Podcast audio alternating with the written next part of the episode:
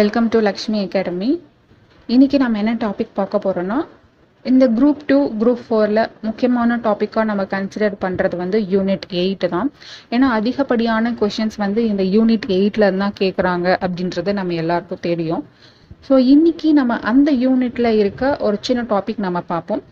So இதனுடைய continuation வந்து கண்டிப்பாக நான் உங்களுக்கு நெக்ஸ்ட் நெக்ஸ்ட் வீடியோவில் போஸ்ட் பண்ணுறேன் இன்றைக்கி பார்த்தீங்கன்னா தமிழ்நாட்டோட தொடக்க காலத்தில் சுதந்திர போராட்டம் எப்படி இருந்தது எப்படி தொடங்கப்பட்டது அதனோட தலைவர்கள்லாம் யார் யாராக இருந்தார்கள் அப்படின்றது நான் உங்களுக்கு சொல்கிறேன் எக்ஸாம் பாயிண்ட் ஆஃப் வியூவில் பார்க்கும்போது ரொம்ப ரொம்ப இம்பார்ட்டண்ட்டான டாபிக் ஸோ இந்த வீடியோ ரொம்ப யூஸ்ஃபுல்லாக இருக்கும்.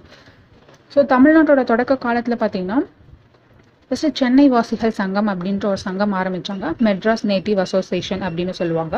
ஷார்ட்டாக எம்என்ஏ அசோசியேஷன் அப்படின்னு சொல்லுவாங்க. எம்என்ஏ இது பார்த்திங்கன்னா பொதுமக்களுடைய தேவை என்ன அப்படின்றத கருத்தில் கொண்டு அதை நிறைவேற்றுவதாக இந்த சங்கம் வந்து அமைந்திருந்தது.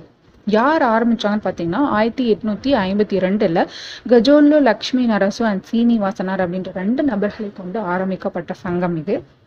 இந்த சங்கத்துல ஏற்படுத்திய ஒரு முக்கியமான கமிஷன் அப்படின்னு சொல்லி கொஷின் கேட்கும்போது டார்ச்சர் கமிஷன் சொல்லுவாங்க. ஏன்னா வருவாய் வருவாய்த்துறை சார்ந்த அதிகாரிகள் வந்து விவசாயிகளை வந்து ரொம்ப டார்ச்சர் பண்ணி அவங்க இருந்து வரி வசூலிப்பதாக இருந்தது. அந்த சமயத்துல இந்த மாதிரியான ஒரு ஆக்ட் இருக்கக்கூடாது இந்த மாதிரி இருக்கக்கூடாது இதுக்கு ஒரு தனியா கமிஷன் போட்டு அந்த மாதிரி டார்ச்சர் ஆக்டை வந்து அபாலிஷ் பண்ணணும் அப்படின்ற கோரிக்கை வந்து இந்த சங்கத்தின் மூலமாக வைக்கப்பட்டு அதன்படியாக டார்ச்சர் கமிஷன் வந்து அமைக்கப்பட்டது. அதில் எக்ஸாம் பாயிண்ட் ஆஃப் வியூவில் இந்த ஒரு பாயிண்ட் ரொம்பவே வந்து யூஸ்ஃபுல்லான அண்ட் இம்பார்ட்டண்ட்டான பாயிண்ட்டு அடுத்து பார்த்தீங்கன்னா தேசியவாத பத்திரிகை தொடக்கம். ஸோ மக்களுக்கு தேவையான எல்லாமே வந்து போராட்டங்கள் மூலியமாக சொல்லிட்டு இருக்கும்போது நிறைய பேருக்கு போய் சேர்வதாக இல்லை. அதனால என்ன பண்ணாங்கன்னா பத்திரிகை மூலியமாக எல்லா மக்களுக்கும் தெரியப்படுத்தணும் அப்படின்றதுக்காக பத்திரிகை ஆரம்பிக்க போது ஃபர்ஸ்ட் ஃபர்ஸ்ட் வந்த பத்திரிகை எதுன்னு பார்த்தீங்கன்னா தி ஹிந்து சுதேசமித்ரன்ற அந்த பத்திரிகை. த ஹிந்து பார்த்தீங்கன்னா ஆயிரத்தி எட்நூத்தி எழுபத்தி எட்டுல ஜி. சுப்பிரமணியம் எம். வீரராகவச்சாரியா அப்படின்ற ரெண்டு நபர்கள் மூலியமா ஆரம்பிக்கப்பட்டது. சுதேசமித்திரன் அப்படின்ற பத்திரிகை பார்த்தீங்கன்னா ஆயிரத்தி எட்நூத்தி தொண்ணூத்தி ஒன் ஒண்ணுல ஜி. சுப்பிரமணியம் அப்படின்றவங்களால ஆரம்பிக்கப்பட்டது. இன்னொன்று இம்பார்ட்டண்ட்டாக இங்கே என்ன பார்க்குறோன்னா அப்போ அந்த காலத்துல சென்னை உயர்நீதிமன்றத்துக்கு இந்திய ஒரு நீதிபதி வந்து நியமிக்கப்பட்டாங்க. யாருன்னு பார்த்தீங்கன்னா ஆயிரத்தி எட்நூத்தி எழுபத்தி ஏழுல டி. முத்துசாமி அப்படின்றவங்க நியமிக்கப்பட்டாங்க. இது எல்லாமே வந்து பத்திரிகையால மக்களுக்கு வந்து எல்லாமே போய் சேர்ந்தது. மக்களிடையே நல்ல வரவேற்பு கிடைச்சதுனால நிறைய உள்நாட்டு பத்திரிகைகள் வந்து வெளிவர தொடங்கியது.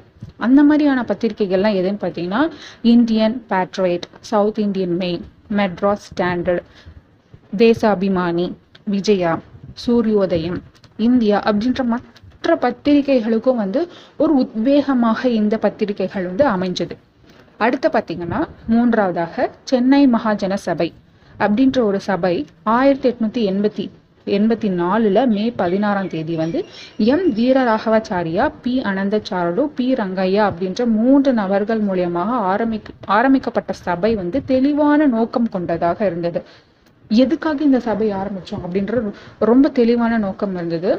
பொதுமக்களுக்கு என்ன பிரச்சனை அப்படின்றத அவங்க கேதர் பண்ணி கவர்மெண்ட்டுக்கு போய் செலுத்துறாங்க. இதுதான் பீப்புள் கிட்ட இருக்க முக்கியமான பிரச்சனை அப்படின்றத கவர்மெண்ட்டுக்கு போய் சொல்ற மாதிரியான ஒரு சபையா இருந்தது.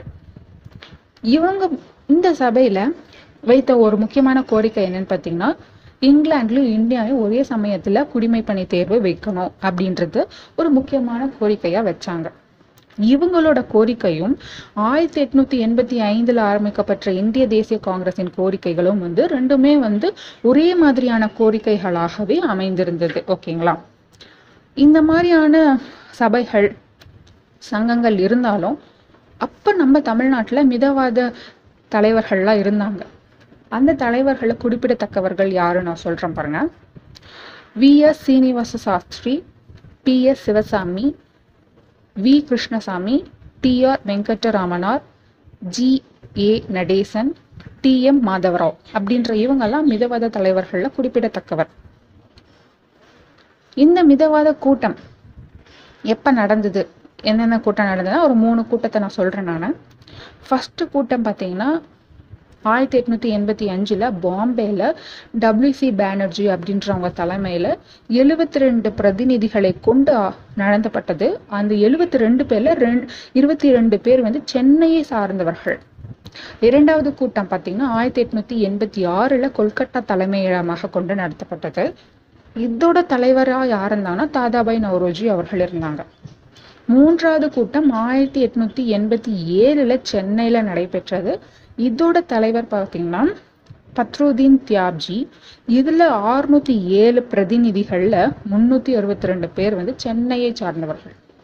ஸோ வந்து சென்னையில இருந்து நிறைய மக்கள் நிறைய பிரதிநிதிகள் வந்து போற வண்ணம் இருந்தாங்க. ஸோ நல்ல தமிழ்நாட்டில் வந்து ஒரு நல்லாவே வந்து ஒரு சுதந்திர வேட்கை வந்து மக்களிடத்தே வந்து நிறைய நல்லா பரவி இருந்தது அப்படின்றதுக்கு இங்க அந்த பிரதிநிதிகளாக போனவங்க அந்த மக்களுடைய கவுண்டிங்கே நம்மளுக்கு போதுமானதாக இருக்குது ஸோ இதெல்லாம் ரொம்ப இம்பார்ட்டண்ட்டான கொஷின்ஸாக கேட்கக்கூடியதாக இருக்கிறனால ஃபஸ்ட் இந்த டாபிக் ஆரம்பிச்சிருக்கோம். ஸோ இந்த மாதிரி நிறைய டாபிக்ஸ் வந்து யூனிட் எயிட் ரிலேட்டடாக நிறைய வீடியோஸ் உங்களுக்கு வரும். ஸோ டவுட்டாக இருக்கிறவங்க இந்த வீடியோஸ் பாருங்கள் கண்டிப்பாக உங்களுக்கு புரியும் நினைக்கிறேன். நிறைய வள வள வள வளன்னு படிக்கிறதுல ஷார்ட் அண்ட் ஸ்வீட்டாக கொடுக்கணும் அப்படின்றது தான் இந்த வீடியோட நோக்கம். புரிஞ்சிருந்துச்சுன்னா லைக் பண்ணுங்கள் நிறைய பேருக்கு ஷேர் பண்ணுங்கள் இன்னும் ஷார்ட்டாக உங்களுக்கு நெக்ஸ்ட் வீடியோவில் வந்து மீட் பண்ணுறேன் தேங்க்ஸ் ஃபார் வாட்சிங் this video thank you so much